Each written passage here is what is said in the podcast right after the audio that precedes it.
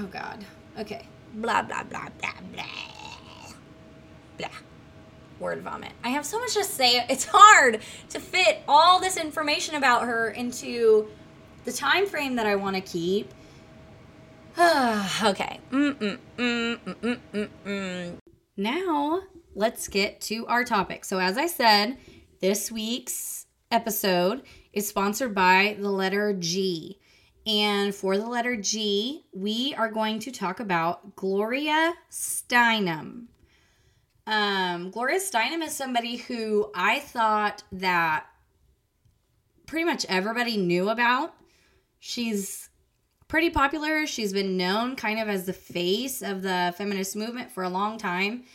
And when I was talking to some of my friends, and some of my friends who I think are pretty well-versed in women's history, they were really unfamiliar with her. And one of them even didn't, couldn't recall who she was at all. So I think it's just another example of why something like this is important. So here we go. Gloria Steinem, writer, lecturer, political activist, and a women's rights champion. If I was going to get, get on here and talk about every single accomplishment that Gloria Steinem has achieved, it would need to be an entire podcast series in itself. And she deserves that. Uh, but to serve the purpose on this podcast, we're just going to cover some of her highlights, the need to knows, so we can develop an appreciation for Gloria herself. Um, I will link a bunch of the places where I got this information from. So I highly encourage you to go check her out, because we're really just touching kind of the surface. And I think it's important for you to take this information and even get your own information so you can really develop your own feelings about her, because I can guarantee there's probably going to be people listening who have issues with some of Gloria's thoughts or opinions. Uh, she is not without criticism. She is not without um, controversy. But, I mean, that's probably going to be everybody on this. So, anyway, Gloria was born March twenty-fifth, nineteen thirty-four. Her father was a traveling antique salesman. So, basically, what we're saying about her dad is he couldn't really keep a nine to five job. And he did not, he was not happy staying in one place. And his wife and two daughters just kind of got drug around with him to satisfy his whims. Um, Gloria describes it from a child's view as being a blast. She had so much fun doing this traveling. She was getting to do things that other kids in her neighborhood were not able to do. She didn't attend a traditional school until she was eleven years old. But for her mom, Ruth, she did not enjoy this. Um, as you can imagine, she's, her mom is playing this role already here in Gloria's life. She is seeing her mom play this role of trying to keep everything together and trying to keep everything as stable as she can for her two daughters, maintain a household. The pressure of being a mother in nineteen thirties especially, and then also to be a, quote, good wife and just go along with whatever her husband decides that the family needs to do. She really didn't have a whole lot of opportunity to probably interject and say, no, let's not go. Gloria uh, talks about, you know, there were times where they'd be eating dinner and her dad would be like, let's go. We're going, we're going on a road trip. And literally the dinner dishes would just sit there on the table. So you can imagine for her mom that that would be terrible. I, oh, the anxiety that would bring about in itself would be horrifying. So when she was eleven, her parents divorced and Gloria settled into a new home with her mother. She spent a lot of her youth. This is going to rhyme a little bit, so it threw me off. She spent a lot of her youth caring for her mother, uh, who was named Ruth. She suffered from extreme mental illness. Uh, Ruth had depression. She had high anxiety. I mean, just basically kind of a rainbow of mental illness. And Gloria was there for that all, and she cared for her mom through that all. Her mom would talk to her about life growing up in the Great Depression era, her love and admiration of the Roosevelts. She would explain the race riots happening in Detroit. She definitely did not shield Gloria from the tragedies of the world. But she also, in doing that, showed her the example of someone who was facing these truths but was terrified about them. She was showing her, you know, all these things happening in the world, but in her example was showing her someone who didn't really have the strength to handle it. So in her book, she talks about that. Uh, in her book, My Life on the Road, which is her autobiography, which is so good and so beautifully written and narrated if you listen to the um, Audible audiobook version. So she says, I was beginning to suspect that conflict follows politics as night follows day. The mere conflict, the mere thought of conflict was enough to depress my already depressed mother. I myself cried when I got angry and then became unable to explain why I was angry in the first place. Later, I would discover this was endemic among female human beings. Anger is supposed to be unfeminine, so we suppress it until it just overflows. I could see that not speaking up made my mother feel worse. This was my first hint of the truism that depression is anger turned inward. Thus, women are twice as likely to be depressed. My mother paid a high price for caring so much, yet was... My mother paid a high price for caring so much, yet being able to do so little about it. And in this way, she led me toward an activist place where she herself could never go.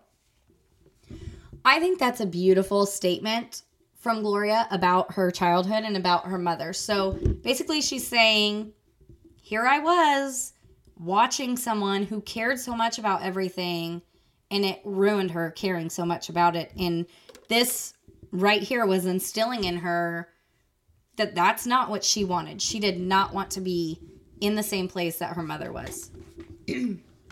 So her last year of high school, she moved to Washington, D C to live with her older sister and her roommates. And she comments that during this time, everyone was really expecting her to be homesick. And she says that she had never felt so liberated, being responsible for just herself. She had spent her childhood caring for her mother, and now she's on her own. So during this time, she had her first political involvement, volunteering at an office dedicated to lobbying for a Democrat candidate that reminded her of Roosevelt, whom she had grown up learning to love. Her mother constantly instilled a love of Franklin and Eleanor in her. So after high school, she attended Smith College, studying government, which at that time was definitely not typical for women. And during her college years, she's watching women drop out to get married and start families. She's listening to women in her class, even that are graduating with her, that are not focused on using the degrees that they're earning, but they're just getting their degree. They're there basically to get a degree in being a wife. Uh, and I mean, they're there to meet a husband. And she, she was in love. And she was engaged to be married. But the actual act of commitment in marriage itself was not something that appealed her to her. She didn't want to be a mom. She didn't want to be a wife. You know, she's still having these relationships and she's going along with what she should be doing. But internally, she is not, she's not ready to make that commitment. And she's watching everyone else around her have that same path and want that. And meanwhile, she's studying, you know, politics, and she's she's just not she's not ready for that. So she said, in the nineteen fifties, once you married, you became what your husband was. So it seemed like the last choice you'd ever make. I'd already been the very small parent of a very big child, my mother. I didn't want to end up taking care of someone else. Um, after she graduated, she got the opportunity to go to India, and she jumped on it. On a podcast that I listened to that she was featured on, it was the Ron Burgundy podcast. Um, she says that she used this trip as India. She used this trip to India as an escape from her engagement and the marriage to follow. She just, she knew that wasn't the path for her. she got this opportunity to go to India, and she just kind of peaced out on her fiance at the time and was like, I'm not it for you, buddy. I love you, but I can't do this. I'm going to India. So she describes her fellowship to India as something that opened up a world to her. She goes to London while she's waiting her visa to travel to India and finds out she's pregnant. Um, this is a hu- a pivotal point in her life because here she is. She's just left this man. She's just set out on this path to become who she wants to be, and she finds out she's pregnant. And this is the nineteen fifties. She, it would be much different in the world today. Today, when you become a mom, you still kind of have the opportunity to become what you want to be. In the fifties, you really did not. So she finds out she's pregnant. She's in England. Really, she saw her choices as going back to a broken engagement, marrying the man she just left, and fall back into a lifestyle that she was literally right on the doorstep of escaping. Abortion was illegal in the U S, but in England, if you could obtain written permission from two doctors, you could get it done. So it was performed by Doctor John Sharp, a British phys- a British physician. So she does have an abortion.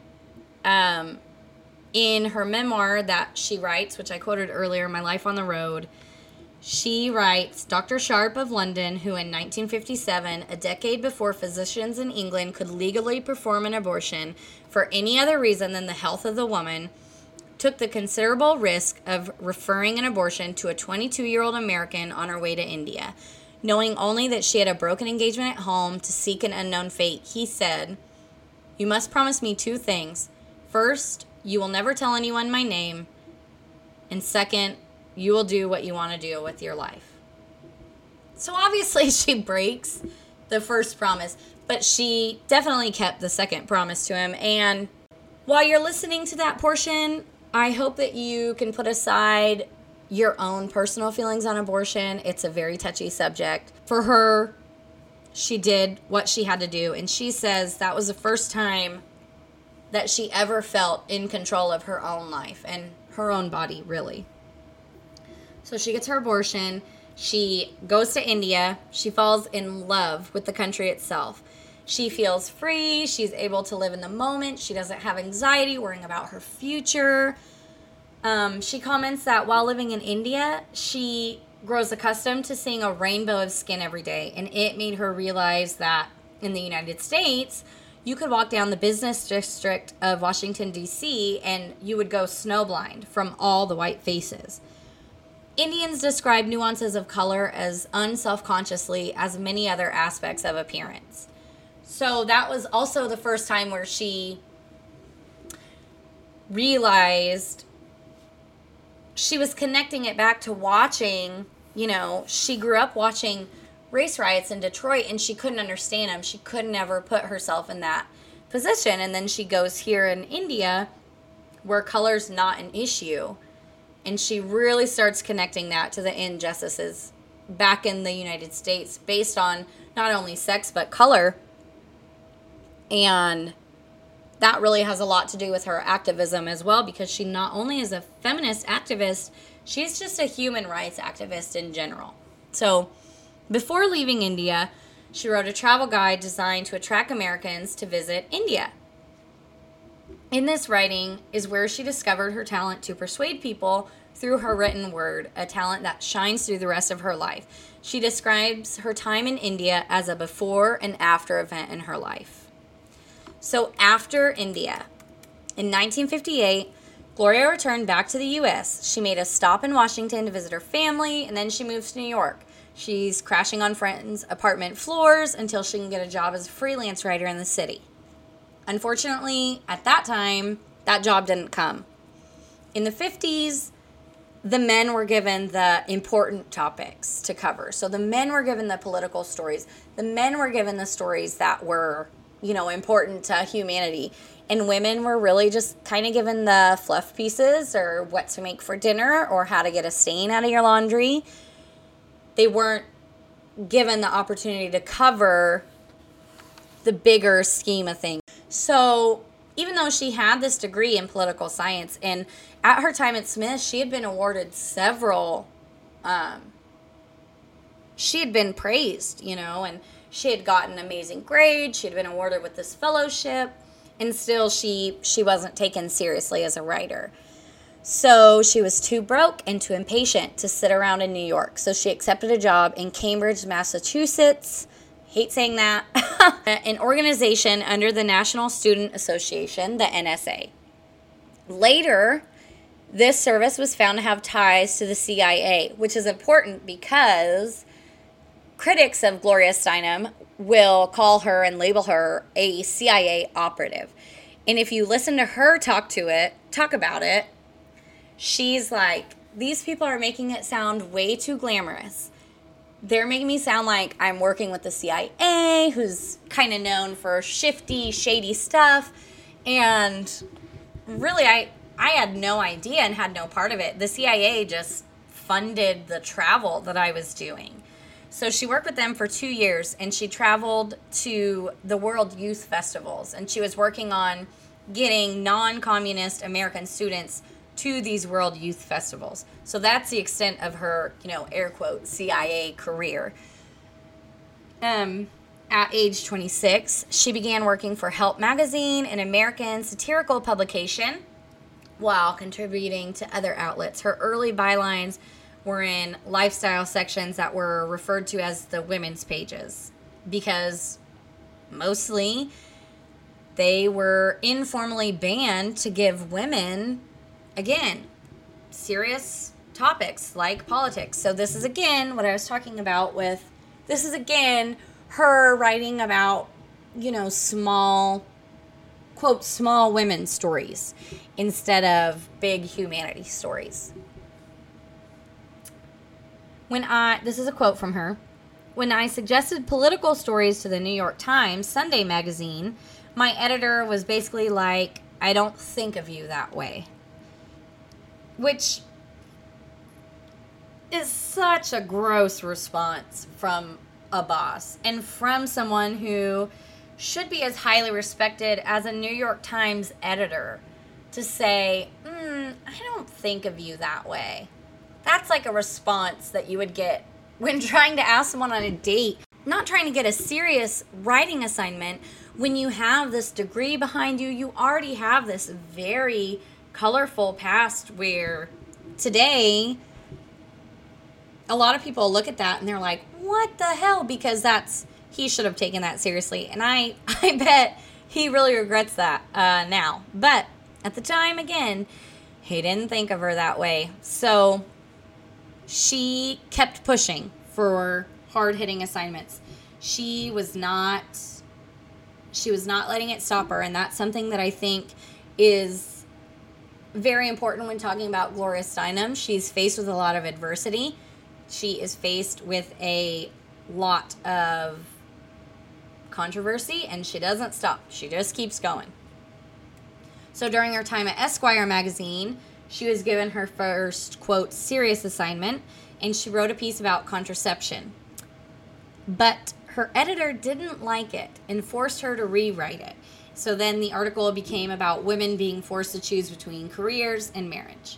A few years later, she publishes one of her most well-known stories, I Was a Playboy Bunny, in Show Magazine. She went undercover for a month as a waitress in Hugh Hefner's Playboy Club and witnessed the sexism that women working there faced. So the recognition she gained from this story helped cement her place as a feminist journalist, which, if you Google Gloria Steinem, you, one of the pictures you're going to see pop up is she's a beautiful woman. Gloria Steinem is beautiful. And here she is clad in a Playboy Bunny outfit. And she will, again, here, she did this thing and she did this assignment and she went undercover and she did it because she wanted to expose this glamorous lifestyle that was being portrayed to women and was being advertised for women. Was not that these women were working, they were getting fifty percent of their wages taken by the club, they were facing sexual harassment on the daily, And she went to expose this, and then even in this hard-hitting story that she does, which is a be- it's such a well-written piece if you want to read it. Um, you know, people are like, well, look at her dressing like a Playboy bunny, and she'll get labeled later as just another Playboy bunny, which is sad that people were unable, some people are unable to kind of see past that. So in her thirties is when her reputation as a journalist and feminist really took off. In nineteen sixty-eight, at age thirty-four, she became a founding editor and political columnist for New York Magazine, finally getting to write a column on politics, and progressively got more involved in the feminist movement as a public fi- figure. Her activism shaped the scope of her work as a journalist, and she began writing extensively on issues such as abortion, gender equality in the workplace, and child abuse. One of her most notable works during this time was an essay about what women want from feminism and the way they protest, titled After Black Power, Women's Liberation. When she was thirty-six, Steinem testified before the U S Senate on behalf of the Equal Rights Amendment as part of the Policy Council of the Democratic Committee. So she really has become the face of this feminist movement. So then at age thirty-seven, she founded her second publication, Miz Magazine. It was known to be the first magazine founded and run entirely by women and taking feminist stands. Miz Magazine, known for its feminist stands, by nineteen seventy-eight, it had become a nonprofit magazine. It was published by the Miz Foundation for Education and Communication, and they were able to switch to an ad-free format because they kind of exposed the way that um, advertisers still had control over women and women's issues based on the content that they were advertising in these women's magazines. nineteen seventy-six, the magazine is the first national publication to feature domestic violence. That same year, she was working with other prominent feminists and co-founded the National Women's Political Caucus, which worked on behalf of women's issues and worked on increasing the number of women in politics. Co-founding this is when she really became the face of the women's feminist movement. Again, not without controversy. Gloria Steinem is a beautiful woman, a beautiful, fashionable woman of the seventies. So she's wearing go-go boots, she's got makeup on, she's got mini skirts on, and she's up there fighting for feminism. And this is, I think, really important to talk about, because on the anti-feminism side and the Stop E R A movement, basically you've got Um, these women on this side of the issue that are saying feminists are just women who can't get husbands.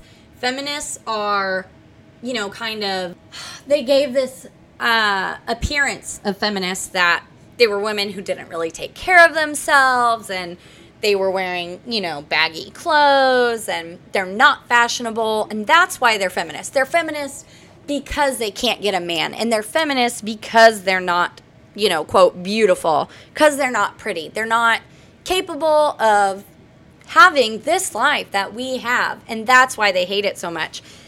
And then here you have Gloria Steinem, who is gorgeous. I mean, absolutely gorgeous. And she has had several romantic relationships. She's been engaged to be married. She is fashionable with the times, and she's wearing mini skirts, and she's saying, nope, I could have all that if I wanted it, but I don't want it. Fine that you want it, but some of us don't want that, and it's not because I can't have it, it's because I want more. And on the same, you know, same flip of the coin, you have other feminists like Betty Friedan, who kind of, they also discredit Gloria as a feminist leader and discredit her as being the face because of this. You know, they say, they take a look at her Playboy Bunny expose and these pictures of her as a Playboy Bunny, and they look at her appearance and they look at her relationships and they say, well, she's not a real feminist. Again, unfair. And that's part of why I love her so much, is because she was really getting criticized um, for everything she did, and she just kept pushing, and she was and remains to this day such a prominent force in the feminist and human rights field. And she just, she did not, I'm not going to say she didn't care what people said or thought about her, because she's a human being, but she didn't let it deter her. And even from kind of her own side of people, you know, she was getting criticized and she didn't change because of the criticisms. And I think she was a really important, I think it was so important for women at that time to see that, to see you can be beautiful and be a feminist. You can care what you look like and be a feminist. Being a feminist is not reserved for the women who don't take care of themselves and can't get husbands. It's it's so much deeper than that. And she really, really, she was a shining example of that. So that is part of why I love her so much. I was watching a show the other day, Dirty John, the Betty Broderick story, which is so good. Um, along with being a lover of women's history, I love true crime. And uh, on one of the episodes, they flash back to their youth, and they're talking about Gloria Steinem on the cover of this magazine. And she she's like, what's she doing? She's so pretty. She could have a husband. Why is she being a feminist? And it's just such a such an important thing to see. Exactly. She could, by all accounts, she could have fit into the fifties and sixties and seventies version of a, you know, quote, good housewife. And she just didn't want to, because she felt like there was so much more. Anyway, I'll quit and get back to the facts, but oh, I could go on forever. Um, so at age forty-nine, her first collection of essays, The Outrageous Acts and Everyday Rebellions, was published in nineteen eighty-three. It began her career as a published author. And since she has published nine books, her most recent, I'll reference it again, is the memoir of her life titled My Life on the Road. It was published in two thousand fifteen at the age of eighty-one. I listened to it on Audible. I'll also be ordering a hardback copy of it. It's so good. Um, hearing her recount these stories is just, I just love it. It's really inspiring because, again, here is a little girl who really came from nothing. You know, she didn't come from a political family. She didn't come from wealth. She came from basically the opposite of that. She came from a mother who was divorced, who suffered extreme mental illnesses. And she came from that and rose to be this face of the feminist movement. And she just, I mean, she shines. And I think that's why stories like this are so important. It's great when a woman, you know, when we see a woman achieve anything, but when we see someone come from a background so similar to ours and achieve these heights and accomplish these things by taking a path that we're not always presented with as a choice or as a feasible option, is so inspiring. And that's, I love it. And that's what's so important to me about doing this, is showing women and, you know, the upcoming women that you can achieve anything. Um, okay. Again, whew, I'm going to go on these rants in between these facts of her, but she just really inspires me so much. Um, At the age of fifty-two, she was diagnosed with breast cancer. They caught it early. She beat it with treatment. Um, she reflected on this experience and said, after twenty years, couldn't do it anymore. I'd been through the five stages of burnout, and I got breast cancer, and the universe was telling me to slow down a little bit. So, although during her life, she had various relationships, which she will talk about these relationships if you listen to her memoir. She remained unmarried. She dismissed it. It was an institution that destroys relationships. Basically, she's saying, you know, once you get married, the respect that you were given in a relationship is gone. And you, as she said before, it really seemed like the last choice you'd ever get to make about who you were. And she didn't want to do that. She didn't want to give up her power as that. And you have to remember that the marriage she witnessed, which was kind of the, it's supposed to be kind of the defining example in your life, especially at the time she was growing up, was her parents. And what she watched was her father basically dismiss everybody else's feelings in the family and just getting to do what he wanted, and her mother just was forced to go along with it until their divorce, obviously. Um, so that's her view of marriage, and she really stuck to it. But at age sixty-six, she meets and marries Christian... No, she doesn't meet and marry Christian Bale because he's a child. Um, or not a child, but, you know. She meets and marries David Bale, Uh, an entrepreneur, an animal rights activist, and the father of Christian Bale. So when she gets married, everyone is like in shock over this, because here she is, she's been anti-marriage forever, and now she's married. So over the years, she described marriage as feeling like a restriction and not an enlargement. And she couldn't imagine ever getting married. But then after meeting and marrying David Bale, she told People magazine in an interview that being married was like having somebody permanently in your corner. It feels limitless, not limited.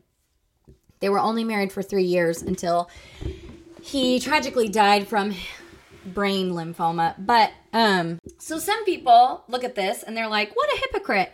She was against marriage and then finally gets married and is like, oh my gosh, it feels amazing. But you have to remember, again, the marriage that she witnessed as a child was very restrictive for her mother. And probably doing the thing, accomplishing the thing she accomplished through her life, most likely could not have been done while she was married. Just especially in that time. Maybe today, yes, but in those days, no. Had she been married, had she married... the man she was engaged to and become a mother after college, that would have been what she was. We wouldn't be talking about Gloria Steinem. So it's only after she accomplishes these things that she's accomplished and has become an established, you know, activist in human rights and feminism.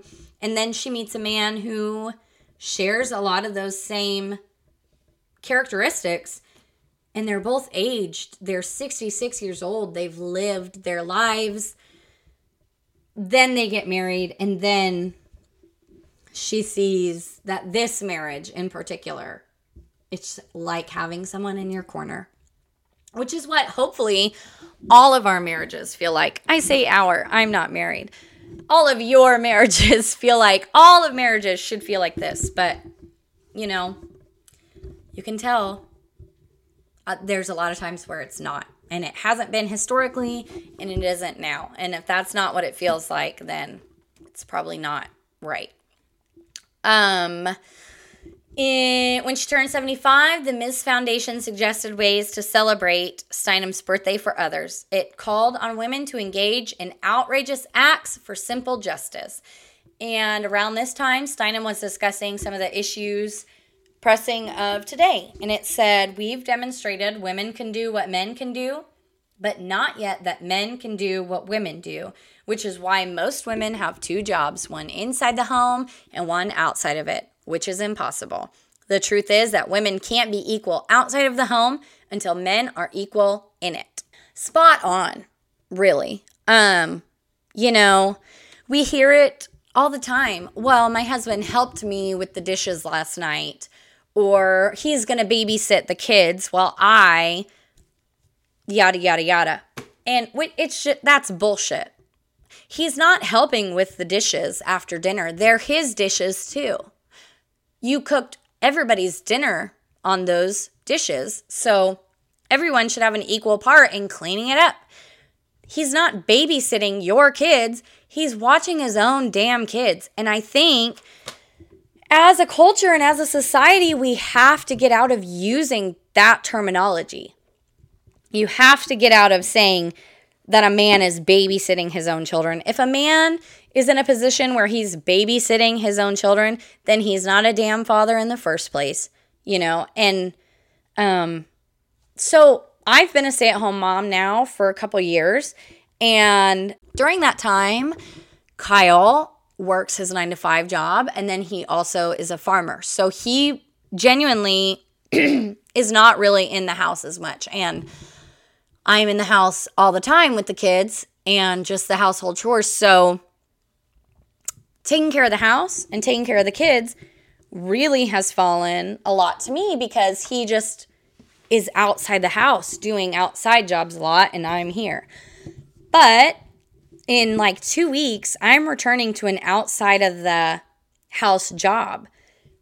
That doesn't mean the inside of the house job disappears. And I have had this conversation with everybody in our house. You know, we have Kyle and myself, and we have four kids, uh, thirteen, eleven, five, and then almost two.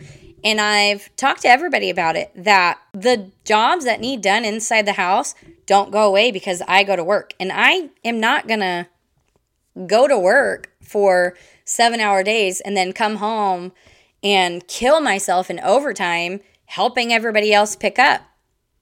Everyone's got to pitch in. Everyone's got to do their part. And that's what Gloria is talking about there in that quote, that women can't be expected to, right now we do hold the, you know, there still is that stigma of, fine, you can have a job outside the home, but then you still got to take care of the home, and you have two full-time jobs, and that's impossible. You're killing yourself in overtime at home, you know, and what's the overtime? Is it, is your nine to five job your overtime, or is being a mom and taking care of a house the overtime? And it shouldn't be. You should have a partnership, and that's what she's talking about. So she's basically saying we cannot be equal until the men and the husbands take part in that partnership, and even your children. So today, Gloria Steinem continues to work for social justice. Recently, she said, the idea of retiring is as foreign to me as the idea of hunting. So she's not having any plans of stopping soon. She's been going for a long time. She's not stopping. She's a wonderful, a wonderful role model for young feminists. She is bashed, as I've said in this episode before, she's criticized by each side for various things, but she just kept going, and she's not planning on stopping, and she's so very intelligent, and she really hammers in a lot of the important aspects of not only being a feminist, but being a human, and she's huge on equal rights, and she is just someone who I think we all... No matter what our beliefs are, I think that there is something about Gloria Steinem for everyone. And I really encourage you, like I said, to kind of put aside, if you're against abortion, don't write her off because you're against abortion. Just listen to her story and try to take the bias out of it for that portion of her story. And because I know that that's going to be an issue. Um But please just listen to the rest of her story. There is so much more that I could say about her. Uh, and it's hard to balance, you know, while doing this, it's hard to balance facts with opinions. And it's hard to just go through and kind of rattle off the facts of her life that I want you to know while talking about these other parts of her that I'm passionate about and that I think are really important. But I hope I did a decent job of that. And I hope that you've learned something. And again, mostly, I hope that I make every single one of you a feminist.